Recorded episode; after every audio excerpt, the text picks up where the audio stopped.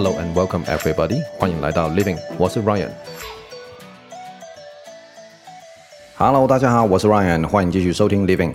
Now 啊，最近我相信这个疫情啊，对大家影响真的很大，对我这影响是超级大。Anyway，啊、所以很多人都排队去打疫苗，对不对？哦，不知道你们打了没有？反正呢，我还在等啊，我不知道什么时候才轮到我。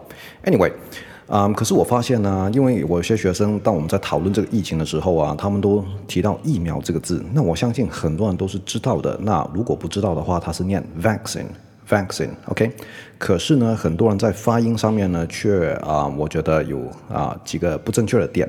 第一个呢，学生往往会念成 vaccine。vaccine 对吧？那我不知道你是不是这样念，嗯，如果这样念的话呢，我想提醒你们一下，我们那个重音应该放在前面，OK？好，第一个第一个重点，重音放在前面，变成 vaccine，vaccine，OK？不是 vaccine，不是 vaccine，all right？再来一个点就是啊，啊，我们之前提到的前中后音，大家还记得吗？前中后音，OK？那嗯，vaccine 里面。的写法是有个 a c 的 v a c c i n e 里面有个 ac OK，now A C 呢，我觉得它算是一个组合哦，OK，如果有听我前面的嗯那个 podcast 的话，你们都会知道啊什么叫组合音。那啊，当然前面没有完全讲清楚了，没有完全把它啊 cover 掉。那今天会讲其中一个就是 a c 这个组合。那首先我想问大家，a c t 这个字应该怎么念？act。对吧？应该是念成 act。当你们念 act 的时候，你会觉得这个重音是否应该在喉咙的底部，就是底到不能再底，all right，就是很后面的音。vaccine，哦不，I'm sorry，act，act，OK。所以 ac 它拼起来它的特点其实是在喉咙的音，right？